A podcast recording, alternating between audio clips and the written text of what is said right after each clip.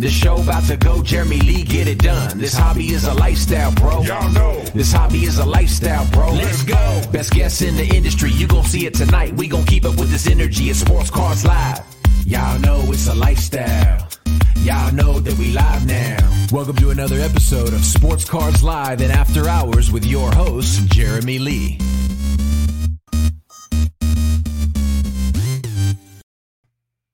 Well, that's the first time y'all have heard that, so maybe the second time I've heard it. Little new, uh, little, little new jingle we have uh, from from my friend Sean from Victory Investment sent that to me a little while ago, and uh, thought we'd give it a try. There we go. All right, let's get into it. Let's bring out our guest for After Hours on this July second, two thousand twenty-two. Mitch Gropman and his father, Al Gropman. Gentlemen, welcome to the show. How are you guys doing tonight? Mitch, how are you? Doing great. Thanks for having. I'm excited uh, to finally be on the show. Been uh, watching the last few episodes and uh, really uh, enjoyed what you're doing here. Thank you. Thanks. Good good to have you. Al, what's uh how are you doing? I'm doing great. I'm excited for tonight's episode. Awesome. And I can hear you really well. That is great. That is good. Good, good. All right. Yes. Um, I want to talk, I want to just talk a bit about the episode we just did with Les. Yeah, you know, if you guys were watching any takeaways you had, but uh the dream says the new intro music is sick. Yes, and uh thank you, Skeppy. Thank you, the dream. Uh Jake Dahl, good to have you here. Um, yeah, so guys, uh, were you able to watch that last episode with uh, with Les uh, Edwards? Yeah, uh, I, I caught most of it. Um, you know, I, I, obviously Les's collection is uh, unbelievable. Uh, it's one of my favorite collections just to look at and appreciate. Um, I think we do have uh, obviously my collection's very different, but we have very similar uh, taste in what we like in sports cards, and particularly with uh, on-card patch autographs as being supreme over all other types of cards. Over a supreme over all other types of cards, and that's a fair comment. I mean, especially if that's what you love. Al, did you uh, get a chance to watch that last episode? Yeah, my biggest takeaway was he was insane to send that much money to China. And Right. I would have, I went with you. I would have flown there myself to get the card in person. I would have flown there and just waited in the airport for the next flight home. If it was the next day, I might have left the airport to do some sightseeing. But yes, I definitely would have done that as well. So, so you guys are father son, and you're both in the hobby. But it's kind of funny because Mitch, you are a you're a modern current collector. You know, you're a young guy, and your dad. And, and you also have a pretty good um, presence on Instagram and Twitter. I follow you on both. I see you posting a lot on both. You're a real active hobbyist. And then, as I just learned the other day, your dad is like a hobby veteran. Like he's been involved in this hobby since the 80s, Al, I believe, and really involved as a dis- as a distributor. Um, I believe you were, you know, in the 90s, you were one of the biggest dis- distributors of sports cards in in the U.S. You were one of seven Topps master distributors. I mean, listen, we're going to get into Mitch, your cards and collection, but Al, just tell us a little bit about, you know, how you got into that business back in the day. The, the how I got into the business was I was actually on my way to Las Vegas, and I had a large container of coins in a jar, and I was dragging him to the bank to cash him in to have some gambling money. And as I walked by this office, it said Video Fun Enterprises. They were distributing Nintendo. Nintendo 8 bit had just come into the marketplace. They were going to Toys R Us, buying the games for full price, and then reselling them to video game stores, uh, and Blockbuster Video, etc. And um, I decided I would talk to the owner because I was into the card market. And I said, Have you ever sold, sold baseball cards? And he said, Baseball cards. My customers want baseball cards to sell as well. So I got I went to Vegas that weekend, and I, when I got back, we started sports line division of Video Fun Enterprises, where we were calling on primarily rental stores of uh, rented out video uh, video games and, and movies like Blockbuster, and the smaller stores as well, and started calling them and selling them boxes of cards. We started with ProSet and Skybox and Topps, Upper Deck, etc. And it just grew and grew and grew because the market at that time was it was this was in 1989, and the market was just growing and growing, and we established a nice distribution network, and that's how I got into it. Right. Uh, And Mitch, like growing up with your father in the business, and I'm not sure if he was still in it when you were born, but assuming he was, if he wasn't, correct me. But what was it like getting into the hobby and having your own father as somebody to like ha- as a resource just to his experience. So you could try to maybe not make some of the mistakes that that, that he made or that we've all made as we've gone as we've gotten our feet wet in the hobby. Yeah i mean i so i i don't even know a world without sports cards. Um you know when i was born my dad still had his distribution company um, in 2000 we moved to florida where he just opened he had like a regular lcs um, and you know my sister and i would just sit in his office opening packs of pokemon cards which are, now are worth like numbers i can't even conceive of because uh, these are like original pokemon cards back then.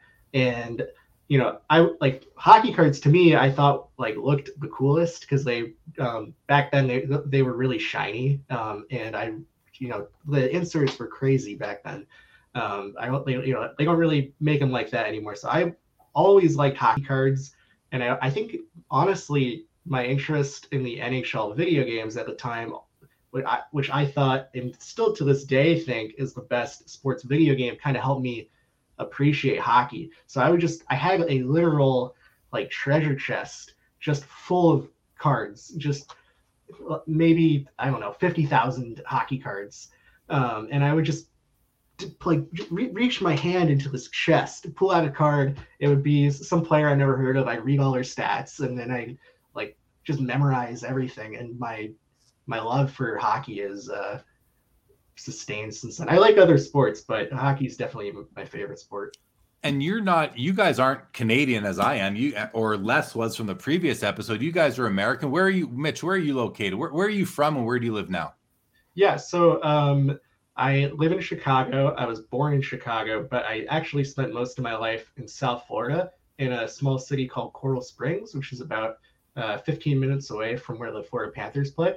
Um, so growing up, it was actually like I, I, had honestly zero friends. I had one friend for a couple years who, had, who liked hockey, um, and he actually I got him into hockey cards too. But other than that, like it was pretty uh, honestly like alienating, like being a hockey fan in South Florida. Even right next to where the Panthers play, you just like no one that I went to school with liked the Florida Panthers. I mean, uh, you know, the Panthers struggled so much to sell tickets. Like I remember my favorite is they had one you could actually send in a losing lottery ticket and exchange that for Panther tickets. Wow. So like that's how desperately they were to fill seats. Um, so, and they weren't any good. Uh, they, you yeah. know, they, they, before this year, they won their last playoff series the year I was born, 1996. So, uh, kind of young for uh, people in the hobby in a relative sense. Al, where are you? Uh, where are you located? Well, I'm in Florida still. I'm actually moving to Chicago next week, but I grew up in Detroit, Michigan. So okay. I was a Red Wings fan growing up and always been a huge hockey fan. My dad used to take me to the games, and I remember going to Gordie Howe's last game at the Olympia, the whole thing. And as a matter, I was just thinking of another story though. The, the jersey that Mitchell's wearing right there is the Winnipeg Jets. It's the Teemu Selanne. Uh, it's actually his second year, but it's the Stanley Cup year.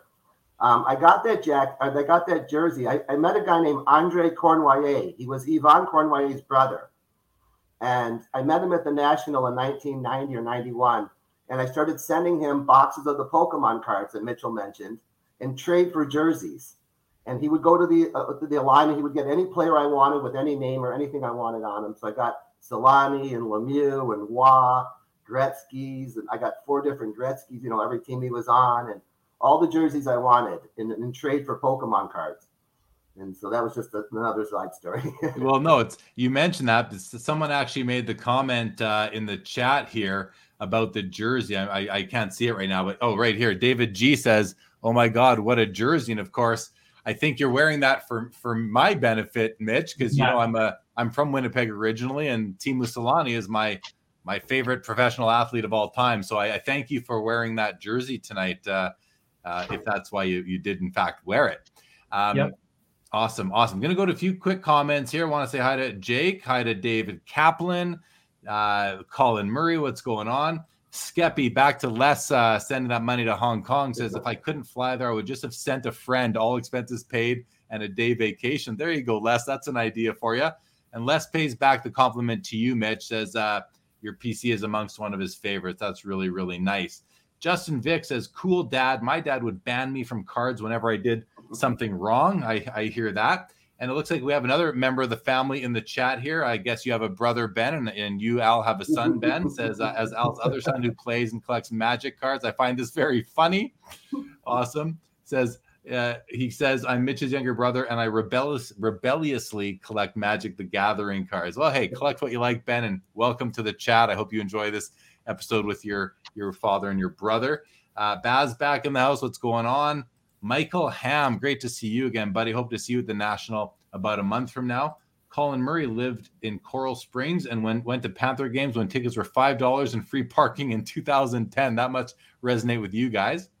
Uh, Carlisle Road, Carlisle Rude, I think, says I have Topps team sets of the Atlanta Flames, 1973 to 79. Chad Shipper just tuned in, heard Red Wings fan hooked already. Good stuff. Hello, Chad. All right, so Mitch, tell us what you collect. It's funny. It's it's a coincidence that you're coming on after Les, who collects high end auto patches.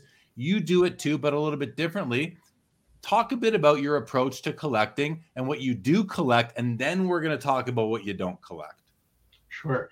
Um, okay, so um, you know, actually, when I started really, you know, having a PC and didn't just, you know, get all the you know tubs of hockey cards, um, I wanted every Martin Brodeur card that I could find. Um, and I still have my collection. Uh, I haven't uh, touched it in a long time, but I had like, you know, maybe 100, 150 Martin Brodeur cards. Um, and then as I got older, um, and I'm talking, so maybe this is like age like six to eight that I had, like just wanted every Martin Brodeur card. Um, and then as I got older, I really wanted autograph cards, but I couldn't, you know, I couldn't get the Martin Brodeur autograph cards. Um, so you know, my dad and I would open SP Authentic primarily. That was like our go-to box. Um, and then something happened in 2005, 2006. Um, Upper Deck made this product called the Cup. Um, my, I remember when my dad told me about it, he like he, he couldn't believe it. He's like, Mitchell, there's this new product. It's three hundred dollars for one pack. Like he just couldn't wrap his mind around it. That's how much the price was for Upper Deck the Cup when it came out in 0506 was three hundred dollars. Um, and so he was like, if, if it's three hundred dollars for one pack, I remember him telling me, I'm like, here's this card of Chris Drury. I, I paid eight dollars for this. It's from this product. It was a Chris Drury 0506 signature patch. And to this day, I still think that is like the nicest looking set I've ever seen. Um, it, it's my favorite set. So I will. So we found like um, that was the first one we got, and I think the second one we got was Robert Esche for like twelve dollars. So now we have two of them, and I didn't even know at the time how big the set was, and I was just like, "Dad, we got to get all of these cards." And I knew so the, the three big ones are Crosby, Ovechkin, and uh, Gretzky. Um, I have all of them right here. Um, so I, I disagree. What's that, Al? Well, Mitchell, what's the biggest card, the hardest card to get, the rarest? Well, I'll, I'll get to that one. So these are the three like most expensive. Uh, so and the cool thing about the Crosby and the Ovechkin is, is that they're game used. Yeah. Um, so people that don't know, um, Crosby and Ovechkin are um, two of the only players to have all their cup cards to be game used. Um, Mikko Koivu is the other one, I guess. Upper deck rookie wise, and you're talking rookie wise, of course. Yeah, rookie wise. Rookie wise. Um, and Mikko Koivu is the third one. Um, so those were like the big cards. And back then, I, I think we got, and, and, you know, the prices today are obviously so much higher. The Crosby and Ovechkin were like three hundred dollars each, and then the Gretzky I think was four hundred and fifteen dollars or something, and that was like an insane amount of money back then. Um, and then so eventually we finished the set, except there was one card. As we finished the set probably 2009. It's an 86 card set. At the time, there's only 82 cards on the checklist. Um, but we found out there's a Henrik Zetterberg, a Borje Salming, um, and a Dominik Hasek, who's a redemption, that are not on the checklist. And then there's a, another card that I saw. I thought I swore I saw it like one time when I was like browsing eBay sales in like 2007 of Peter Stastny, but I never saw another one ever again. Uh, but I, I was like so confident it existed. And then, you know, fast forward to 2014, we like think we're done with the set, and I've just like given up on the Stastny. Like maybe I dreamed it, like I saw one for eBay, like go on eBay. I like called my dad. I'm like, Dad, there's a Peter Stastny available, and I think like we got it for like eighty dollars, and our max No, bid was two hundred and ten. was it two ten? Okay, I thought well our max bid was like five hundred dollars or something, um, and then you know back then you know, it was kind of a secret um, that that was a short printed card uh, because there's no way there's it's numbered at 75 but there's no way that there's more than three or four copies. Um, so that was like you know we, we finished that set. That was like my big like okay no one has this. As far as i know no one else has ever completed the set with this Stastny. um so that and then from there you know i've just wanted more like patch autograph cards. Um and that's what i collect today. So right now i'm building two patch autograph card sets the 0607 cup um, uh, signature patch set and then the 0405 ultimate patch autograph sets. Um, I still buy like a very specific like range of cards that I'll buy that like patch au- autographs mostly from the cup.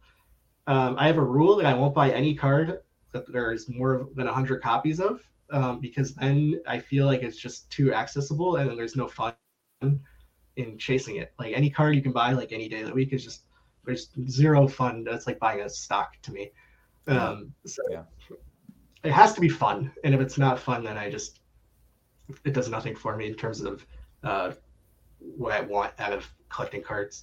Um, so first three years of the cup, any patch autographs of a player um, that's like half decent and it's like a de- good patch, or it doesn't even have to be a good patch all the time. Like that's what I collect. Um, the rarer, the better. Um, like Yeah. that's that's what really gets me going, I guess. Well, you've picked some great sets. I mean, the 506 signature patches.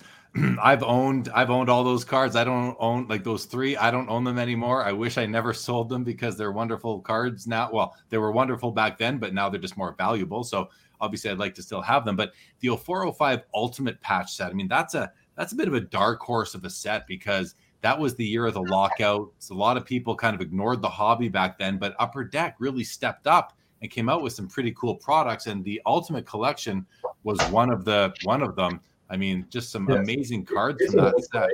Yeah, like that is just that is just beautiful. It's just absolutely beautiful. Like I love it. Ah, just love it. I had a Gretzky Kings card from that set, which I don't have anymore. Wonderful. And then you're also doing the 0607, the second year of the cup, which is another set that I just love too. So yeah, yeah. I mean, that's stunning, stunning.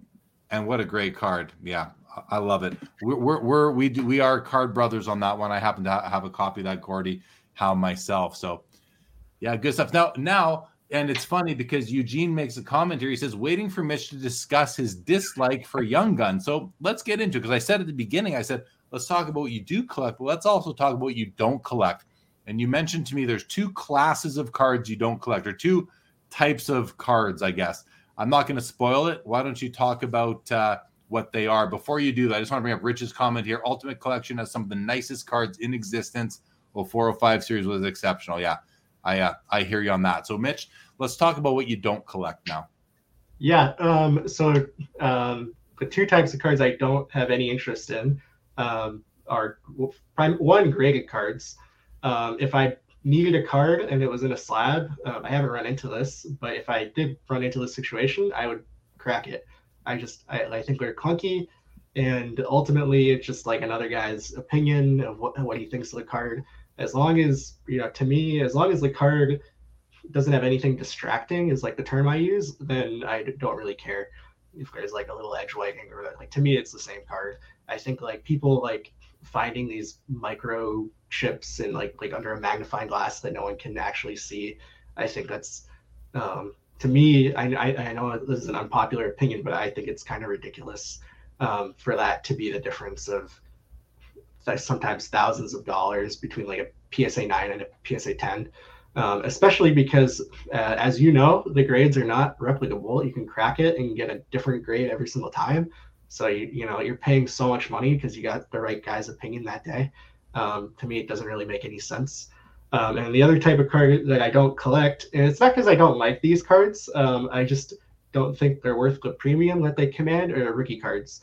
Um, so like for two hundred dollars, you know, you can get like a nice like Patrice Bergeron limited logos, or you can get like a uh, like a young gun of like I, I, don't know the market well enough to know like which whose young gun is two hundred dollars. I, I, don't know, maybe John Tavares. Uh, I, I don't know, but I, I, I don't even know. Like, I, well, but yeah, the, they come out at 200, but within a year yeah. or two, most most young guns start out. It, the good even Lafreniere was before he hit the ice. His card was on for four hundred dollars. I think you can pick up his young gun now probably for 50 bucks. I would guess. I, I, wouldn't pay any more than that for. I wouldn't even pay that for one right now. Well, maybe I would. I think he has upside still, but I hear what you're saying. I hear what you're saying. Yeah. So okay, so like even like um, if we use like Connor McDavid for example, um, I, I don't know exactly how much his young gun sells for now, but I know it's several thousand dollars. Um, I, I think there's probably at least twenty thousand copies of the card. Um, if you look at the pop reports of Beckett, and yeah, it's probably probably higher. Uh, I know that they printed extra that year for McDavid. Um, so like to me, there can't be that many of a card, and it like, you know, because to me it seems like obvious. To me, it seems obvious that eventually, you know, no matter how good Connor McDavid is, there's just too many of the card for like you know enough people have that card that want it, then the excess will go down. Yeah, um, I mean, yeah, and we see people that stack like dozens of them too. So they eventually need to dispose. I think when you're stacking that many, and is there going to be a market for? Them? I hear, I hear what you're saying. I'm, I'm not, I'm not high on young guns myself, so I'm definitely with you. I do think there is, there is still value in holding certain cards that are that are more commodity like, like a young gun.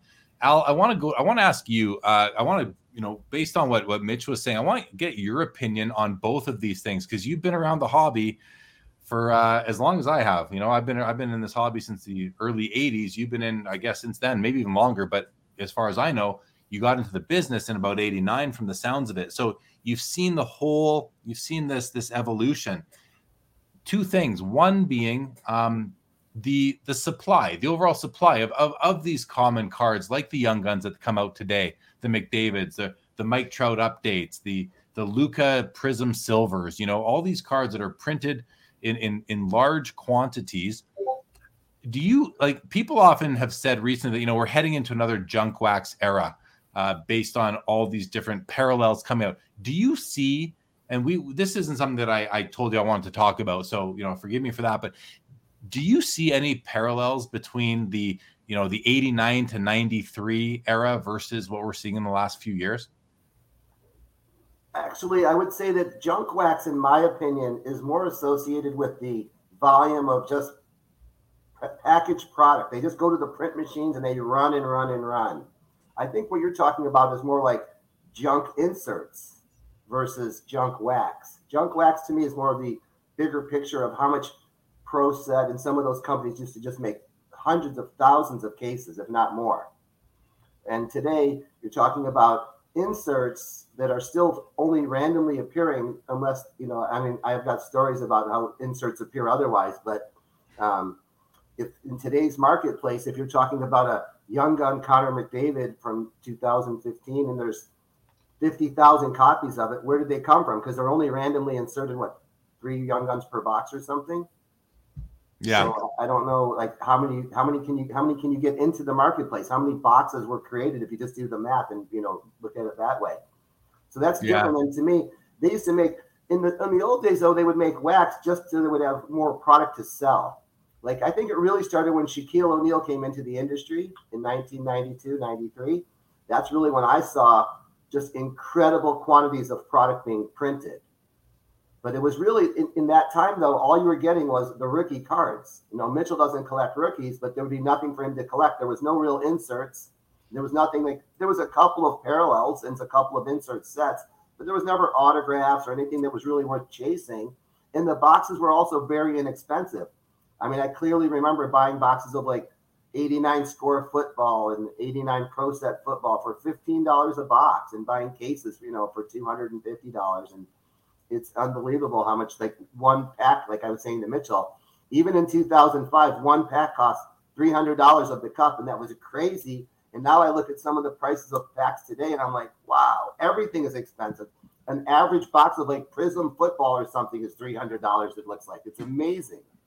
Yeah. What are your so? What are your thoughts on great on how grading changed the industry? Again, you were like myself in the hobby before grading was a part of the hobby What do you think of grading? And, and kind of kind of like uh, speak to Mitchell's uh, position on grading if you want, and just what how does yours relate to his and your well, thoughts on it overall? grading, this is something I didn't tell you before, but I worked for the first grading company in the baseball card industry as well. It's called FGC, and I was out of Vernon Hills, Illinois, with a guy named Joe Merkel, and that was the first grading company. They were a pre- precursor to the PSA. Um, and as far as that goes, I thought at the time it was a fantastic idea because it was mostly they were grading vintage cards and, and verifying the authenticity and you know people had trimmed them, et cetera, et cetera. Now I think it's more because the dollar amounts are so high, and I see that the these tech people in California are just investing in graded cards, and the reason that they're buying the graded cards is because they feel that that's a safe commodity type item that an objective third party has said, okay, this is a a ten you know grade of a ten, and it's authentic autograph, etc. So they're investing in it. I think that grading has created a tremendous false value of some of the cards in the marketplace. I think that eventually all this grading stuff, like Mitchell said, you're going to go to a population report. Luka Doncic, 19 or 2018 rookie card, and there's 50,000 PSA 10s. And even though they sell on eBay for $500 or whatever they're going for, at some point the, the reality is going to hit the world. And that's what, yeah, you know, as yeah. far as that goes, as far as the grading goes. Yeah, I, I, I understand that perspective. I think that you know that that's a that's a good example of it. Is that Luka Doncic when you've got literally have people with hundreds of PSA tens in their in their inventory or their or their collection, their stash. I don't know what happens to that card once that person decides to sell those, or you know maybe they're gonna. I remember. I mean, Al, you'll remember this in the early '90s. People were stacking 50 rookie cards of every player, and just in those those uh, clamshell or those snap whatever those snap type holders right. were right. You you'd buy you could buy a lot. You could find ads in Beckett and Sports Collector Digest. You could find these these ads to buy a lot of a hundred Mike Mussina upper deck rookies, right? For however much it was. People were doing that thinking that they were then going to sell that as a brick as well, or one by one sell them. I think we're in the same situation now with with the people called it have been calling it the junk slab era because there's just so many slabs out there of cards that aren't really worthy of being in slabs. So um, I wonder if uh, you know. I, I, think you're. I think you guys are right on some cards, and it doesn't apply to other cards as well because some cards are rare and do need do benefit from that uh, that third party opinion on what the card is, uh, what condition the card is in. So I think it's better for authenticity purposes more so than the condition. That you yeah. know that it's actually a real, it's a real issued card, and someone it's, just didn't yeah. print it on a laser printer. Yeah, I agree. I think the authenticity is is is kind of a precursor to the grading, and then the grading, especially on a card that is old, I see it. I see more value to it, like you know, on the older cards where you can, um, you know, where and the reason why grading came about in the first place people were the compute the, the internet ebay buying cards sight unseen so it's nice to know what that card condition is if you're not buying it in person if you're buying it in person then the whole buy the card not the grade thing seems to to really it really hits home with me. So but i definitely do see benefits to grading. And it's you know what the other thing is that it's just it's become it's become a, a huge part of the hobby. Bigger it's bigger in the hobby than bubblegum is. So i don't not the bubble gums around anymore, but you know what I mean? It's taken over for for all intents and purposes. Jeremy, I do want to add um, if if I was to collect vintage cards, I do think it's very valuable for vintage cards. I just don't collect vintage cards, um, but I I do appreciate vintage cards. Um, but I if I did collect them, I want them to be graded. So I just wanted to add that caveat. Yeah, no, fair. Appreciate that. Colin Murray says SGC, the superlative grading company, turned into SGC we know now. Is that uh, your understanding as well, Al? Yeah. That's the company that you worked for. Very Same, cool. Yeah. Yeah, that's uh, that's pretty neat. I didn't know that we had uh, on the show tonight somebody who worked with the very first grading company in the hobby. So that's uh, something I wasn't even aware of until right now. That's really cool. I will tell you, I saw some of the most unbelievable cards working there. Like people would mail in Honus Wagner's and you know the Ty Cobbs and the Piedmonts and all the old and like unbelievable classic vintage cards. I got to see everything out there. It was amazing. That was the best part of the job. Very cool. Very cool. PSA 10 comes in and says AccuCard was grading cards in 1989. Very good. I ne- never heard of AccuCard. Al, have you heard of AccuCard? No. No. I guess if someone who was a major distributor in the 90s hadn't heard of them, they must not have been that. Uh, I don't know how long they would have lasted for, but anyway, uh, it doesn't matter. Um, okay, well let's let's keep going, Al here, uh, because I did I did kind of tout this episode as a few Wild West sort of stories in terms of uh, someone who was involved back then, because you did tell me a bunch of things when I met you, and um, let's go through a few. And, and Mitch, I want to keep you involved in this, so you know um, if you have anything to jump in with, just uh, just let me know as we go through. But let's uh, Al, let's start with you know one of the things that collectors these days wonder about is just like how many cards leave leave the card companies through the back door. If they don't get packed out, they just get kind of sold off on the side, whether they're stolen, whether it's done for the company. Um, you know, I don't know what goes on. Can you shed any light on backdooring on cards that are like the backdooring that was going on in the early 90s? Well, I can clearly tell you that there was one company company out of Texas, and they would offer insert cards as a method to buy more cases of the wax. it would be very common practice. Um, I actually have, I, I couldn't find them for the show, but because I'm in the middle of moving to Chicago, as I'd mentioned, but I've got two Frank Thomas cards that are crash numbered. They have the same number on them. And when I received those, I actually called up Kevin Isaacson from the Sports Collectors Digest, who called up the manufacturer to find out that not only were there two, but there was five cards that were crash numbered with the same number. And the excuse that they told him was that in case the person that got it in the pack originally it was damaged, they would have a replacement. And I said, well, what about the other three copies? Well, I, end, I find out to find, you know, I end up in the long run that those other three copies would end up going to a distributor like myself as a bribe to purchase, you know, buy a hundred cases of their wax. We're going to throw in a hundred of these insert cards that you can sell or give away or do whatever you want with. And that's how some of that, and that was for inserts in particular. In addition to that, other companies like someone in the Pacific Northwest would offer me every single card that they made, every set that they would they would send me the whole set, every insert, every single card, all of it included. So I would just purchase more of their cards. And then it also led into the promo cards which I guess would be a, a separate issue. But um, one other factor to get um, cards out the back door were numbered cases. Um, I remember clearly there was a company that had an exclusive deal with Shaquille O'Neal in 1992 to make cards. And the next year they had a deal with Chris Webber the same way. And at that time they were making numbered 10 box cases. And we bought hundreds, if not thousands, of the 10 box cases. But then in addition to that, they made these 32 box cases that were not numbered. They were just more wax boxes because it was just from the printer. And then all of a sudden we had just as much as we could purchase available to us to sell to the, to the stores that we were selling to. And then the other way that we had some of the backdoor activity was the actual companies that were hired by the manufacturers to do the printing, just a printer.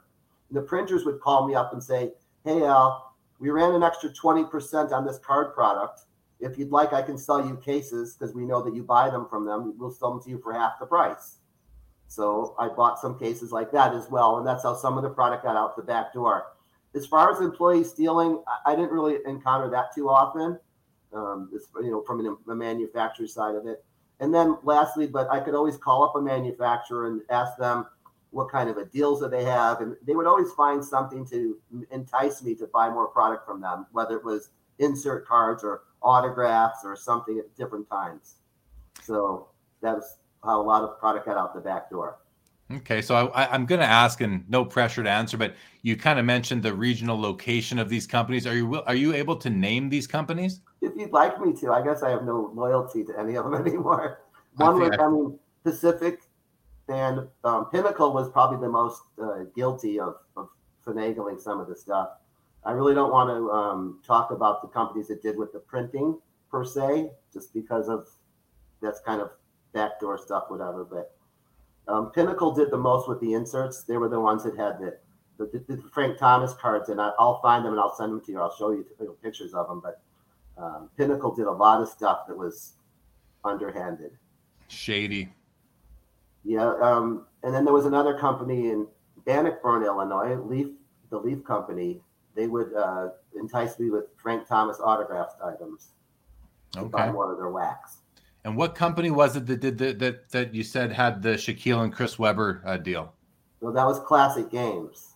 Okay. Okay. and they had the exclusive with Shaquille O'Neal. And that's really what helped my company really take off was that my partner was dating the woman that was head of logistics for Classic Games in Austell, Georgia. And when the Shaquille O'Neal wax came out, you could not get enough of it. No matter how much you had, you were selling anything with Shaquille O'Neal. And we got over a thousand cases before some companies even got any. And I knew it was wrong, but we just kept getting them in. And it was crazy. It really was crazy.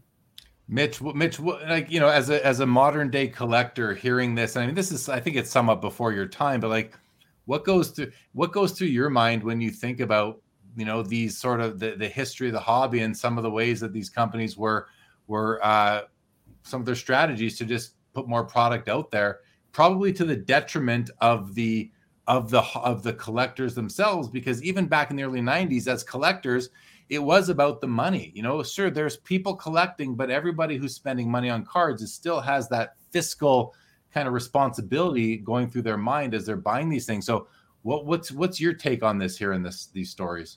Yeah, so I heard these stories growing up my whole life, and I think it definitely had a big part in kind of shaping my hobby philosophy. Um, and, I, and I think that's why I'm so allergic to cards with high print runs, uh, just because I'm maybe hyper aware of, you know, how big the hobby was in the early '90s and how hard it crashed. Um, I mean, even you know, even today, you know, it's a shame really because, you know, it would be awesome if you know Jaromir Jagr or Dominik Hasek, players like that, had like these really like high value scarce rookie cards. Um, and it we you know as a hobby we were robbed of that um, because of how much they were overprinted. And to this day, you know, it's a shame that Jaromir Jagr rookie cards are basically worthless. Uh, even Martin Brodeur doesn't have any valuable rookie cards, and to me that's like a huge shame. Um, Yeah. So King it's definitely- Mussolani, yeah, who you're who you're wearing. Pavel Bure. I mean, there's tons of them who just don't have valuable rookie cards because they were just printed so much. So it definitely shaped a huge part of my hobby philosophy. Yeah, no doubt, no doubt, and I, I think probably for the better uh, for you. Um, I want to, Al. You had mentioned to me something about, and this is a very popular card in the hobby to this day. So I want to hear your your your knowledge on this. The the 1994 Upper Deck Baseball, I believe I forget what product it was exactly, but there is a dual autograph of Ken Griffey Jr. and Mickey Mantle that is to this day a very popular sought after card. I see it on Instagram weekly. Someone's posting it for up for one reason or another. You have a story on this card. Can you share it? Yes, it was 1994 Upper Deck Baseball Series 2 hobby. It was 20 box cases. We would get in, you know, 50 cases, 100, whatever quantity of cases. But the thing was, back in the day, when Upper Deck made those cases, they had the autograph, the Mantle or Griffey or the combination autograph, one per case. And of the 20 boxes in the case, 19 of them had shrink wrap where the Upper Deck logo would be to the right and one box it would be slightly to the left or slightly different. It was very clear and easy to see that one of the boxes shrink wrap was clearly different than the other 19. So my guys that worked for me in the warehouse would always open up a fresh case as we were distributing by the box. Typically, most people did buy full cases sometimes, but in typically with single boxes or a couple boxes, they would take out the box that had the autograph in it, and we would know it was clearly different, and bring it into my office, and I'd probably open it and you know do something with it. Like myself, if I would say to a customer, you know, spend X amount of money, I'll give you this autograph mantle card or this autograph. But the fact of the matter was, it was clearly different than the other boxes, and it was easy to determine which one it was. I mean, I can tell you right now, if you had a sealed case of 94 Upper Deck Baseball, we could show you which box has the autograph in it. I mean, that's something I don't know how many people know that the box with that autograph is distinguishable from the other boxes. Was that was that common knowledge back then, or or is it co- is it common knowledge now, or are we breaking something here tonight that not very many people in the hobby know about? I'm I wouldn't know other than you know my own knowledge of it. So to me, it's common knowledge, but maybe it is a, a, a secret. I, I've asked people this before that are you know kind of deep into the baseball and the um, people that I've asked were completely unaware of it. Uh, maybe like now someone else has you know brought this back to light. I mean, I don't know how many cases remain of the products. I don't know how useful the information is. But I mean, maybe there are still a bunch of them, but I kind of doubt it. Yeah, I think I think you're I think you make a good point, Mitch. That like if most of that product has been cracked by now, this information isn't very in it's not useful, but it's still interesting, you know? And Al, I mean, some people are gonna watch and they're gonna hear what you just said about how, you know, you would they'd bring the box into you and you'd open it up. Like, you know, some people are gonna think that that wasn't the right thing to do. How do you how would you respond to those comments right now that I know are gonna come? You're right. I, I guess, you know, looking back at it, objectively speaking, um, the hobby or whoever was buying from us should have had the same odds of anyone else of getting that box. But I guess because of some of the other, I guess there's no excuse for why it happened. Um, I would say that it was probably along the lines of some of the other stuff that was going on in the hobby with the insert autographs and, and different things of using them to generate more sales. And perhaps at, at that time, we just looked at it as an opportunity to offer a customer something, a really nice gift for purchasing more product from us. Yeah. Yes, I know. Like when I owned a card store, we would never search the boxes. We put out the packs, and we want the customers to get the pack with the good autograph in it. But on on the distribution side, I, I don't maybe because we are just going through thousands of cases, the guys would automatically. I'm not sure to be honest with you. I guess looking back at it was a little sleazy. I don't, know if it was sleazy per se, but I, I guess you know it would be a, a, reasonable comment for someone to make at this time. Yeah, I, I think that's a really fair response, and uh, and I think I think that uh, you know we learn as we go, and um, and that's all we can do is uh, is move forward, and so uh, appreciate you you addressing that uh, in any event. Um, let's I'll talk about promo cards because it seemed I remember when promo cards. I remember the Brett Hull promo from Pro Set Hockey. I remember the Gretzky and Patrick Roy promos from Upper Deck Hockey before Upper Deck Hockey even existed, and these things were very highly hotly pursued and very interesting to people. Um, what's your recollection of kind of the, the beginning of the the the and promo cards nowadays, like people don't care about them. Promo cards are nothing. They're they're now show cards. People really don't care much about show cards. But can you just explain to people who weren't around back then just how big the promo card business was back in the early 90s? Well, I will tell you that in 1991 at the Anaheim National, I'm walking up to the place, I'm pulling up to it from a cab, and all of a sudden I see hundreds of people gathered outside in these groups, and they were like pulling and buying and trading and selling. It was all promo cards. They went inside and the manufacturers were giving out promo cards. I remember the most collectible one was a four card set with Looney Tunes and Nolan Ryan. It was from Upper Deck for Upper Deck Baseball. And people were just paying like $50 for a promo card and this and that. And people were going absolutely crazy. And that really is when it started. And then being a distributor, all the manufacturers would ship me boxes filled of promo cards to give away for their upcoming releases for us to do pre-sales on. So I accumulated just we, we would get thousands of promo cards. I mean, we couldn't even give them away fast enough, and we ended up just with a, a huge pile of promo cards to give away. But it did really generate a lot of interest because back then a promo card was almost like an insert because it was available only through distributors and some stores. Everyone else you couldn't get them. So if you collected, you know, Griffey Jr. and he was the promo card, you wanted that Griffey Jr. card. And Upper Deck was smart because they used people like Michael Jordan, Wayne Gretzky, Reggie Jackson. They used the top athletes, Joe Montana, and so that they always gave away good promo cards. And so, yeah, there's no interest in those cards anymore. But back in 1991, it was like gold. It was yeah. insane. Yeah, I, I, I glad I'm glad you point out that Upper Deck used those kind of you know the better players because I I that now is starting to I'm starting to remember that and remember the feeling or the thought I had that hey, you know, you've got these promo. I think the Upper Deck baseball promo card that came out was really wasn't he one of the part owners of Upper Deck? I can't think of his name right now, but not a very enticing card. And then they start, but then they started using better players like Gretzky, Patrick Roy, Joe Montana, Reggie Jackson, as you mentioned. I also seem to recall some other promo cards from other companies that weren't very uh, attractive, in terms of their collectability, but the cards were nice. What were you going to say? No, I was going to say actually, Mitchell was a baby. We went to Jamaica. It was 1997, and Upper Deck SPX came out, and the promo cards they made were, and, and that was when they had the holograms. You move the cards, and the promo cards were Michael Jordan and Penny Hardaway. And I brought a box of 50 Michael Jordans with me to Jamaica on the trip. And I don't think I spent a penny. I bartered with the Jamaicans for everything that we got on the trip were the Michael Jordan cards. So that's the power of the promo also. Yeah.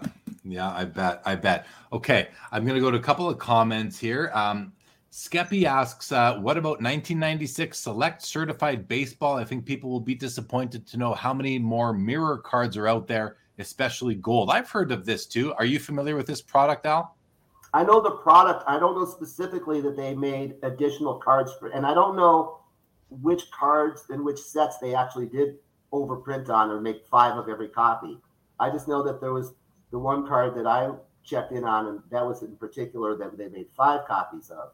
But I can't say any specific products like 1996 Select Certified Baseball, whether they did make them, you know, whether the golds or the reds or whatever were crash numbered in multiple same numbers or not. Fair. Okay, good. And then PSA 10, who's been around a while, says at the 94 National in Chicago, I had several dealer friends who each had 1,000 1993 finest promo sets. Promos were backdoored more than anything throughout the 90s. Seems seems like legitimate to me. I mean, it it, it just seems like that's the way it was back then. Do, do you concur? It, I would say that they weren't backdoored more than insert cards because the promos were just given out. They were meant to be were, given yeah, out. I don't think that they were backdoored per se, but they were. They made them in excess after that 90. When it first started, it became, oh, there's a big market here. And then they started really cranking them out. Yeah. Yeah. And Adam Lynn says, Isn't it pretty likely that there are still shenanigans happening from the manufacturers to this day? Any insights into that, Al? I don't, I'm not involved in the hobby other than I buy cards, you know, with Mitchell. So yeah. I'm not involved in the buying and selling them anymore. So, and I don't I, have any direct manufacturer accounts, so I don't want to know. Yeah, and I mean, listen, I'm certainly not qualified to to comment, but my thoughts on it, I'll still share anyway. Are just, I, like some of the thoughts that come to my mind are that you know the the cards are so much more valuable now than they were in the early '90s. That the card companies better have some security measures in place that they likely wouldn't have had back then because of just the value of the cards now. Even a box of Panini regular issue Prism is, you know, whatever it is now, eleven, twelve hundred dollars. A few years ago, that was that was a hundred and fifty dollar, two hundred dollar box sort of thing. So I listen. It's hard. It's hard to think that it never goes on. So, but that's just up to up for everyone to speculate for sure. Um, Al, I want you to talk a little bit about ProSet and Lud Denny. Lud Denny was the founder of ProSet. I never met him, never knew him, but you know, Brian Gray's been on with me several times. He worked with him. You obviously knew him. I believe he was quite the character. Um, speak a bit to your perspective on Lud and like the again the impact he had on the the junk wax era and the hobby and some of the funny things that he got up to. Well, I would say that Lud would probably be the number one contributor to the entire junk wax concept. I think that the company ProSet printed more cards. 1990 ProSet hockey, those those orange boxes, I can see those millions of those. and, in the 1990 ProSet football, in particular, those years, he printed. I saw once a warehouse filled with cases and we're talking a really big warehouse. And these were just, it was just they were. He, he made a joke to me once. Oh, well, you just print money. So let's just leave it at that. What about you know those sets were really known to be filled with error error cards. Error cards nowadays people don't care about errors anymore. I mean, there are collectors who still collect error, like you know the famous Billy Ripken card with the with the bat the bat knob, obviously the the the F face on there. Um, still, people do chase down some pro set errors. But what what is your understanding of kind of where these error cards came from? The error cards were intentionally made by the manufacturers to generate more interest in their products. I was told that one person from Fleer told me that what they would do is intentionally make some errors so that then they can make a corrected version and then create a scarcity for the original error cards, like the Billy Ripken, for instance. And then they would make, you know, there's the Billy Ripken, the original one, then there's the white one, then there's a scratched out one, and then there's the black box one. So they made so many different errors and then they corrected them. They didn't even correct them right because that would create even more, you know, interest in that card. And so when Upper Deck came out in '89, I knew for a fact that they made like those reverse errors and some of the mistakes they made were made on, unintentional, you know, to make the, more of a demand on their products and to make the first series more valuable. Some of the manufacturers would tell me, we're going to send you some of the first print runs with the errors. So they would make it like more of enticing. If you buy a hundred cases of this, we'll make sure you get some of the first print run. So now they have like first off the line. Yeah. Back then it was first off the line errors. yeah. So Mitch, let's go to you for a second. Just talk about these error cards. I mean, I was never a big error card guy. I mean, I sure I I perked up when I first saw them. I had a shop from 91 to 93 myself, 91 to 94 and uh, you know error cards were were a big rage back then but i never thought they were cool i never really understood them but for someone who's you know younger than me and uh, and been in the hobby in the hobby very seriously you know and sort of speaking on not that you can speak on behalf of other people but i'm asking you because you do represent a, a, a new a, a, dem- a demographic in the hobby what do you think about these error cards and that strategy that was employed back in the day um So are, are, you are you asking specifically about the intentional early '90s error cards or error cards as a whole? I'm talking about intentional errors, really. Yeah. Yeah. Um, so I, I remember, um, you know, like when I was very young, maybe 10, 11, and I was just like, I, I would, I mean, I would literally just like read like the Beck every Beckett article about like the hobby. I just wanted to know everything I could, and and uh, reading stories about the Billy Ripken card in particular, I, I, I thought were really interesting. Um, I, I never owned one, but I thought like, oh, that's that's just like a cool part of the hobby. Um, I think the other errors that aren't as popular maybe aren't um, because they, they're not as iconic. Um, I, I don't have any interest in them. Um, and and then um, you know I'm thinking today like maybe some of the modern errors like might have been intentional like I, I not i don't want to speculate. I mean there's a couple like really big ones from the modern era. Um, the ryan whitney cards with the sidney crosby autographs come to mind. Um, and then the MacKinnon uh, pink young guns. Um, so you know if, i never really considered that they might have been intentional but as we're like going through this like maybe um, so it's, it's interesting to think about I I doubted on both of those instances. I think that the people who actually put the cards together just grabbed the wrong autographs for the Crosby one, the Crosby Whitney. Just my thought. I mean, I could be way off on that. I'm sure there will be conspiracy theorists who think that that is the case, and it very well could be. The MacKinnon pink shoulder. That's another one. I, I think that's a printing error, but hey, could be totally wrong. And if if it was intentional, then hey, you, you got one over on us, upper deck. Yeah, well, what, what makes me think that is it, these modern examples just happen to be the biggest players that year. And even I, I, I don't know if you're aware, there's a uh, a dual scripted swatches that has Wayne Gretzky and Jari Kurri um, that was put in a different car. I forgot who is on the card that they put there. It, it seems like all these examples that I can think of always are with the top players, which maybe that's a coincidence, um, but that, that's what makes that's what is kind of making the gears shifting a little bit. It just seems to always be the top players. That's a good you point. The Crosby cards, they would you know quadruple check that they were the right autographs. You would think. You would think. I just don't. I just don't see how that helps the value of that particular card. The MacKinnon's another story, but uh, oh, I, I hear what you're what you're saying flea market mixtape says that error cards just plummeted. Yeah, for sure, and deservedly so. I think it was a it was a, a fad that did not last very long. Justin Vick, excuse me, wants to know: Do you know the secret of pulling a 1990 Topps no name Frank Thomas? Al, are you familiar with that card? I'm familiar with the card. I don't know the secret. Yeah, I don't know. I definitely don't know the secret to, to pulling one of those. Okay, Al, you've also been utilized by the FBI in a couple of high profile sports card memorabilia cases. What can you tell us about that?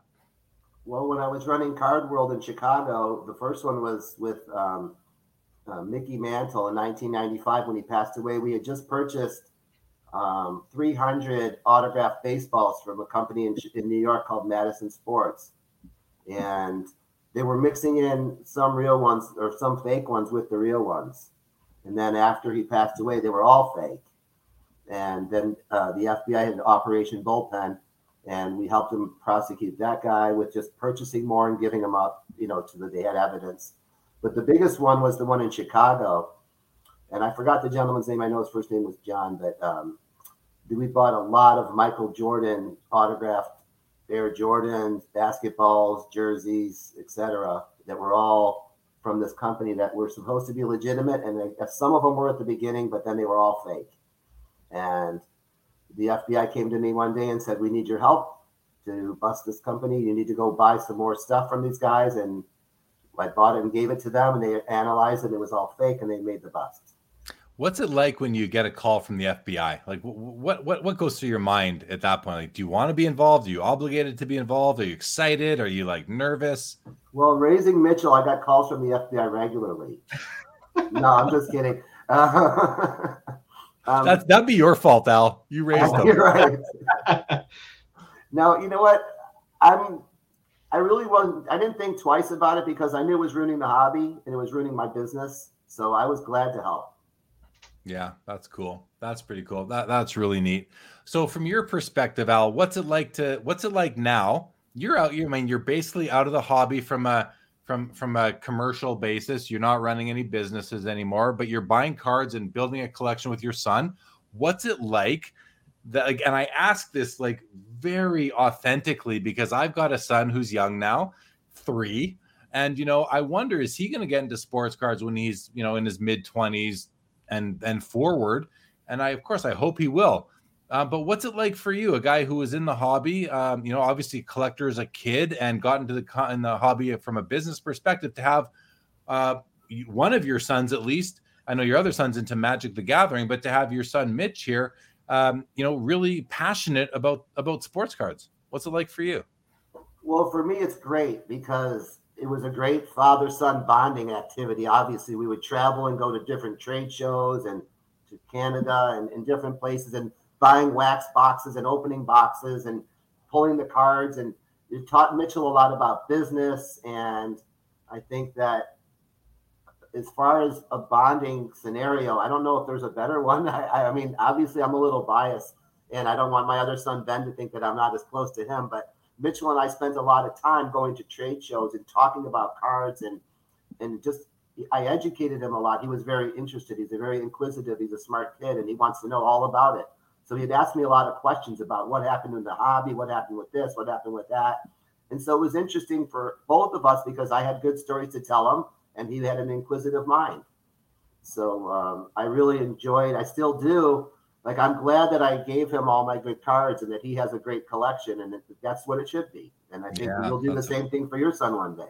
It's a perfect situation. It's a perfect result when you have a son or a child or a daughter, for that matter. It doesn't matter what they are, son, daughter, who is uh, passionate about one of your passions. And you you said just now that you know you think it's one of the best sort of uh, subject matters or topics or, or area hobbies to bond over, you know, I'm then my mind starting, what would be different? Well, maybe a father son that start a a, a, mu- a rock group or like a musical band together. I could see that being a very bonding experience. But aside from that, yeah, I don't know what else is uh, what else there is.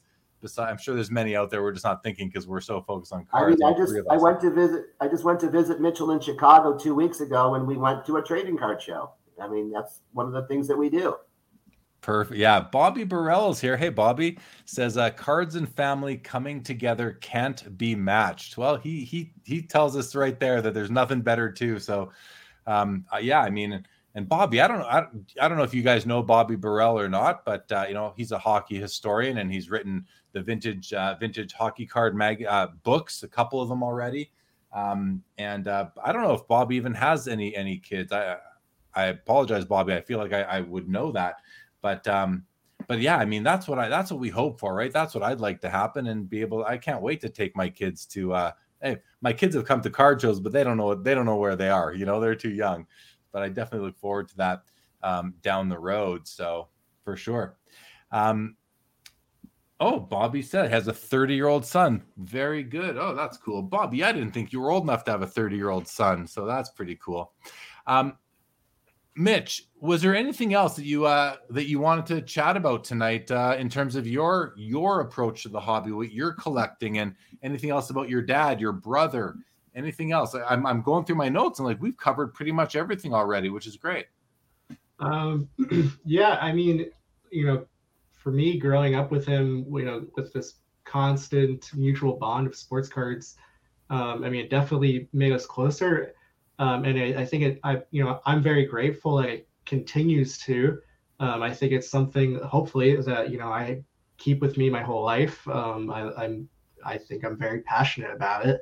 I, you know, every single day I'm thinking about sports cards, um, and you know, it was, it's kind of an interesting uh, shift because you know, growing up, I felt like you know my dad knew everything about sports cards, and now I, am telling him about all the like the hobby stuff, and he like can't believe it. So it's it feels like the roles have reversed. Um, but I, you know, I get just as much pleasure. Like, you know, we have we have a running joke because I used to every time I buy a card, he'd be like, Mitchell, I want to know all the cards you're getting.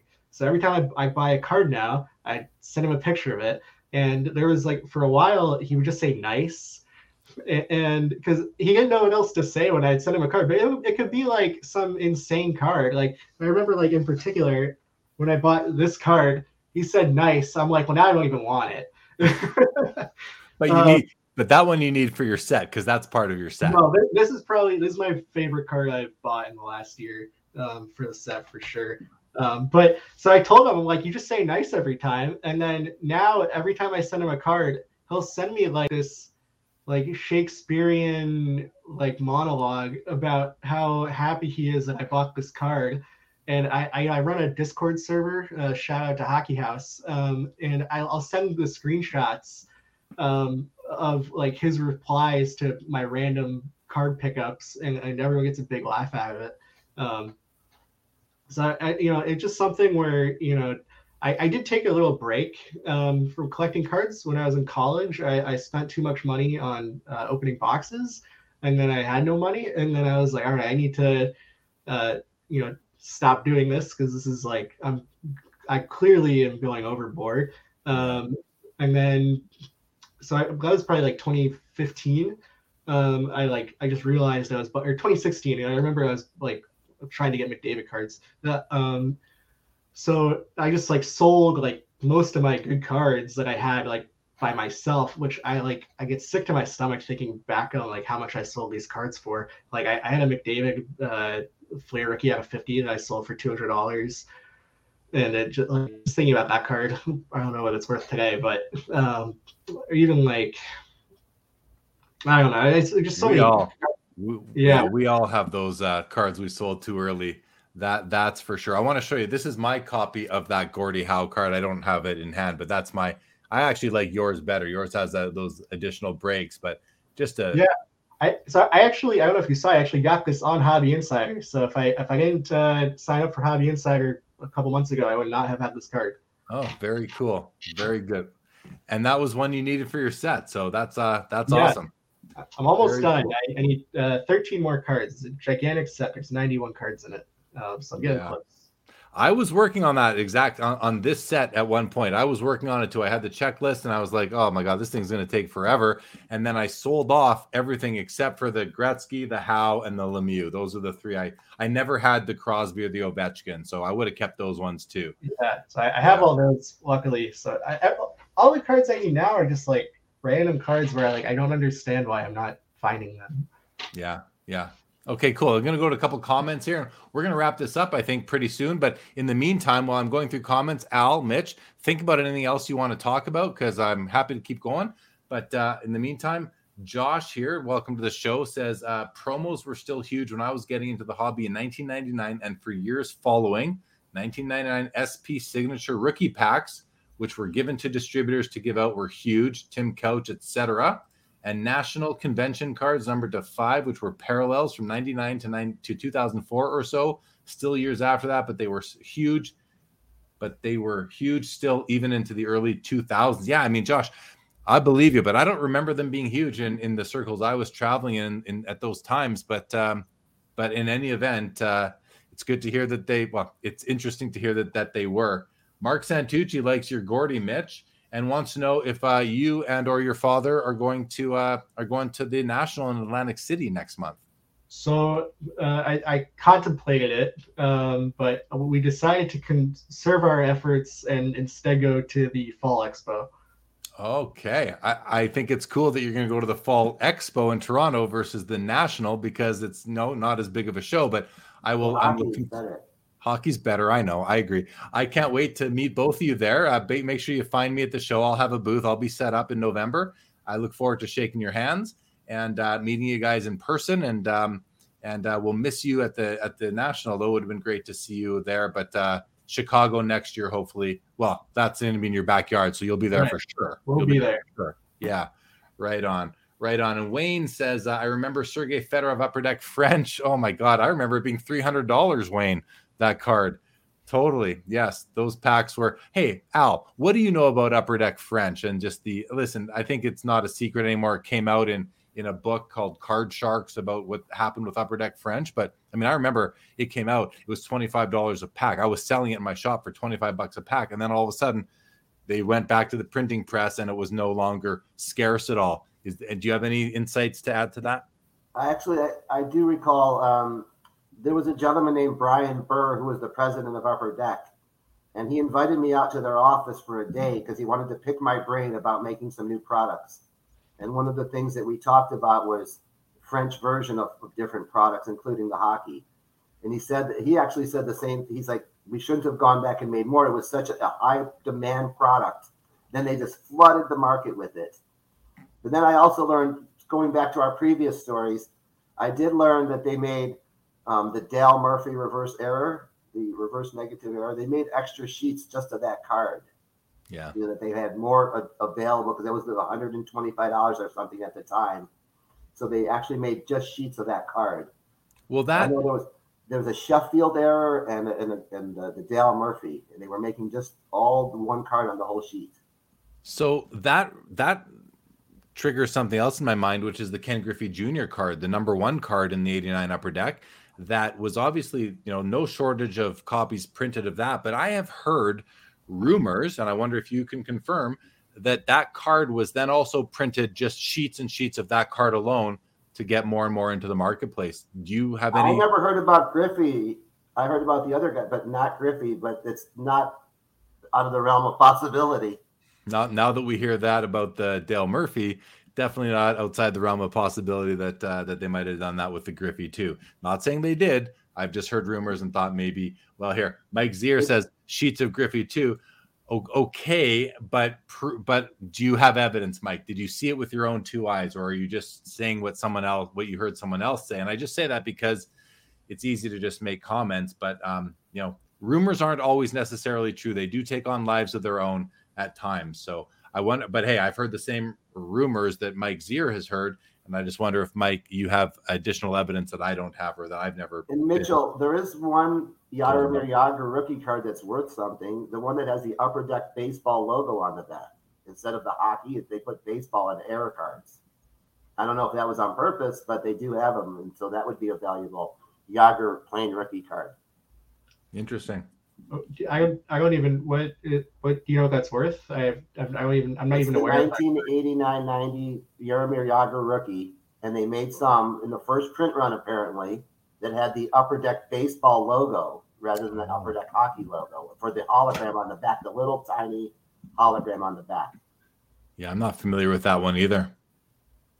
Okay. Um, and Mike Zier says, "Ask Tom G. Give me a last name. What does G stand for?" And I'll maybe maybe I'll reach out because I don't know who Tom G is unless it's escaping me, Mike. But feel free to DM me too on Twitter or Instagram. Happy to further that discussion and uh, appreciate you, you you jumping in in any event.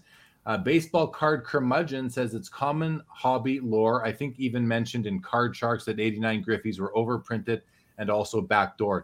I think the whole thing was over. Yeah, again, it just comes back. My only question is, were there sheets made of just the Griffey? If anyone can verify that, that's that's what I'm asking about. But in any event, guys um this has been an absolute pleasure to have you any but you know i want to give you the opportunity to bring up any other topics before we i feel like we might be done but if there's anything else let me know yeah i mean uh if if you don't mind you know uh, uh, uh oh you got people, cards to show yeah people have been dming me asking me to show off some cards show cards show cards so, so this one this one um this was kind of a meme but people really want me to show it uh, so this is a i don't know if you're f- familiar this is a Dany Heatley uh, Cup All Star Royalty card. It's actually numbered out of two. Um, so I don't know if you're aware of like this very famous hockey meme of Dany Heatley, where he, you know, he has he had 50 goals in 2007, and they made this uh, video where Dany Heatley, it's like a fake like Dany Heatley commenting over it, like 50 and 07. I'm a effing all star. Like it is like one of the biggest like memes in hockey. So I figured this card, if any card ever made by Upper Deck encapsulates that meme, it's this card. There's only two of them. He's wearing the 2007 All Star Game jersey. So this is the year that he had the 50 goals. I like. I saw this card. I was like, I have to have this card um, because like I people my age like we go, go crazy about like we say 1507 like there's like hilarious like Twitter accounts that are like parodies of Dany Heatley Um, so I had to have this cards I, I had to show that off. Um, all right, I showed I showed these up. I want to show um, also this set. Um, I think is like really undervalued, or maybe not undervalued, but underappreciated. Um, the 0506 Ultimate uh, jumbo patches at a 35. Uh, this I like. This is my favorite like just patch set. Um, so I have Leo Ovechkin, um, which is oh, the rookie year. Beautiful. I love those, yeah. by the way. Yeah. So this is like I saw this. This was on eBay for months for like three hundred dollars, and then uh, eventually I bought it. I bought this in 2020 for three hundred dollars. Um, I don't know how it lasted. So I had someone offer me four grand for it um, very recently. So offer uh, you how much? Four grand. Oh wow. Yeah. So I, you know, I'm not a, I'm not an investor. I just I, I buy cards and then I never get rid of them. Um, I just like what I like. That's but this card, this card is like I don't know how it was available for so long. And then I got the Patrick Roy recently. Um, and then I actually just got this this week, the uh, other patch set of Patrick Roy. Uh, this is a, I mean, Jeremy, you know, I, this sold for forty five dollars at auction. Like to me, that's insane. It's a steal. Um, and then oh, I wanted to show this card off. Um, I, am not as low on Panini cards as a lot of people. This is the Prime Signatures one of one of Ovechkin. Um, so I, like this is another card I just like sold I think like very cheaply at auction. It's like four hundred dollars. Um, so I just see cards like that, and I'm like that like, to, like I see cards that don't make sense that are very cool and scarce. So I'm like, I you know I have to buy. Like, a lot of the cards I have are just cards that I bid on that I didn't expect to win, and then people just didn't bid on it, and then I won it. Um, another card like that. Um, this one right here, Evgeny Malkin, uh, top 10 picks, Cup 101. Uh, this, is, this is, I mean, a very cheap card, um, but I think it's a beautiful set. Mm-hmm. Um, uh, you know, a lot of them they're like hand numbered. I I don't like the marker numbering. I don't know if uh, if you. I have a I have a few cards that have hand numbering because you have no other option. But yeah, I'm, i I much prefer uh, stamped numbering versus yeah. Numbering. Yeah. Um, I wanted to show this card off. I, I love Mike Bossy. I think he's, I mean, uh, before Ovechkin, he's undoubtedly the greatest goal scorer ever. So I, I had this card come into my collection recently, the 101 07 08, the Cup.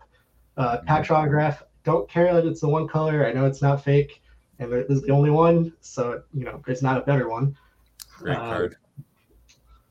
From the same set, this is a, a triple patch uh, Gretzky, Lemieux, and Messier, all multicolor. I haven't seen another one where all of them are multicolored. I've seen a few where like two of them are nice and there's like a one color. Uh, so I saw this one. It was like a really bad listing, and it was from Slovakia. Yeah, like 15 feedback. Um, I don't really like mind um, like the bad listings because if it if it's not good, I can get my money back eventually, and if it, it's good, then I get a deal. So I don't I don't agree with the philosophy to like avoid those eBay listings because you can always get your money back if it doesn't you know if it's not up to snuff. Yeah. Um, yeah. And then just a couple limited logos I feel like I have to show off after Lessons episode. Um, I don't have any like his, uh, but I have this uh, as one of my favorites, Mike Bossy. Um, I got this one from a private collection recently. The guy had like maybe 150 limited logos, and no one had seen them in years. Um, so I, I, got this one off of him. You know, this is to me this is a crazy card. Uh, I mean, obviously you can't sign anymore. Um, that's I think one of his best ones. And then yeah, this was a short passed away recently. Yeah, uh, this was a short print, but the patch is ridiculous. Yeah, that's a great set. That there were so many people collecting that set of limited logos. I'm I'm aware of a of a gentleman right now who's chasing down that set.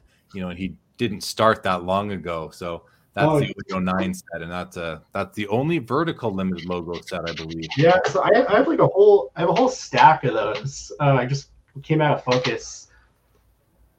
It's okay. It'll come back. It'll come back. Yeah. Um, I, I love that set. I have no intention of ever building it because like you, the flare is at a three, and I'll never and have one. Gretzky's at a five. five. Yeah. So, uh, but I love picking them up when I can. So like, I'm gonna try to get all the goalies. I, I figure that that's like a realistic uh, set. So I I, um, I made a post the other day that I called the the goalie trinity. Um, this is like Watt, Hasek, and Brodeur because yeah. all three of them have like very legitimate cases as the greatest goaltender. I actually made a poll on my Instagram like who's the greatest goaltender. None of them had more than forty percent of the vote, so it's still I like. I voted for Hasek. I, I also believe Hasek is the goat, but I, I respect both, both others. Yeah, yeah. Um, yeah. I won't argue if you think it's Warbrador. Um, so I love those cards. Um, what else do I have? I like this is you know this I know this is not the most valuable card, but it's the only dual patch autograph of these two. Um, and nice.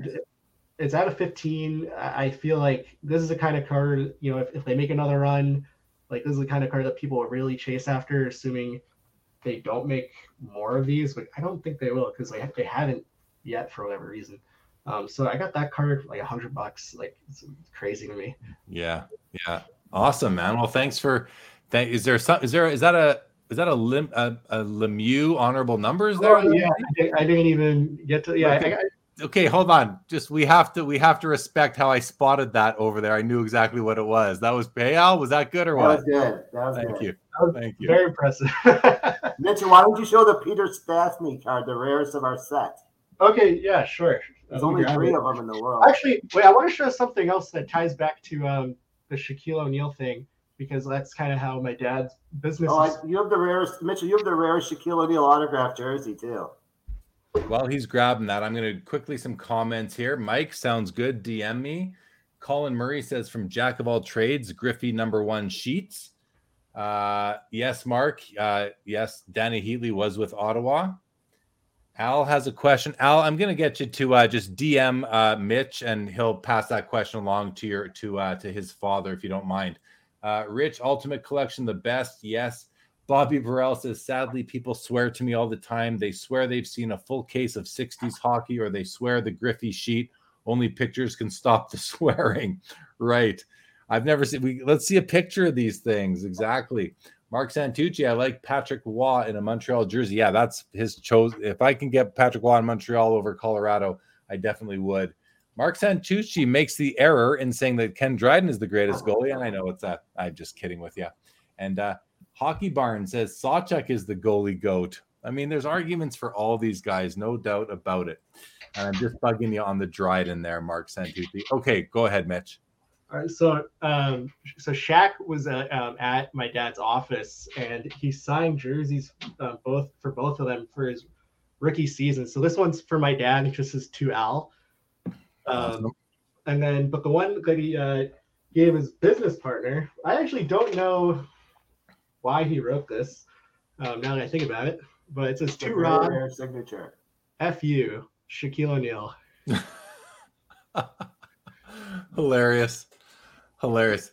And did you pull out that Stastny card? Well, I, I, I looked for it, and, and, it's like they're just like okay. it would take forever to pull it out. No problem. Well, it's the rarest of the 0506 signature patches from the cup, and the one that isn't even on the checklist. But uh, good that you found it. And uh, okay, guys. Well, with that, Al, any final words from you?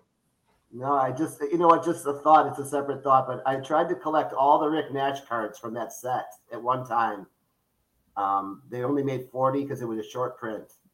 And I think it went. We got up to like eight or nine, but then we stopped. But we were trying Yeah. to get all forty of them, but I don't know why I thought of that. That's that's that's tough to do. Bobby Burrell says goalie goats have to be divided up by eras. The only fair way.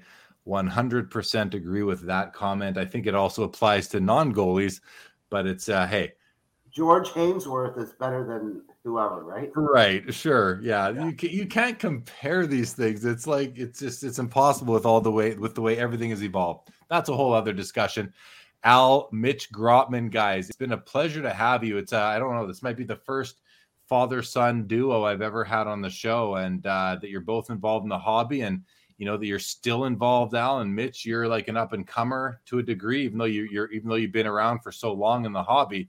Um, just based on your your age, you're in your mid 20s, I believe. So you got a long road ahead of you to continue in the hobby, and um, I'm it's uh, the hobby's better to have you in it. So uh, Mark Santucci likes uh, likes your classic Winnipeg jersey, as do I. We have a vote for Tretiak. We have a vote for George Vezina, which makes a lot of sense considering the trophy's named after him that goes out to the most valuable goalie every year.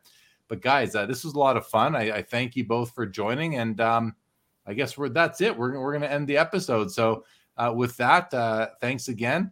Hang tight right there while I while I end this. And to the chat, everybody, thanks thanks for your engagement. Thanks everybody for coming out tonight for both episodes.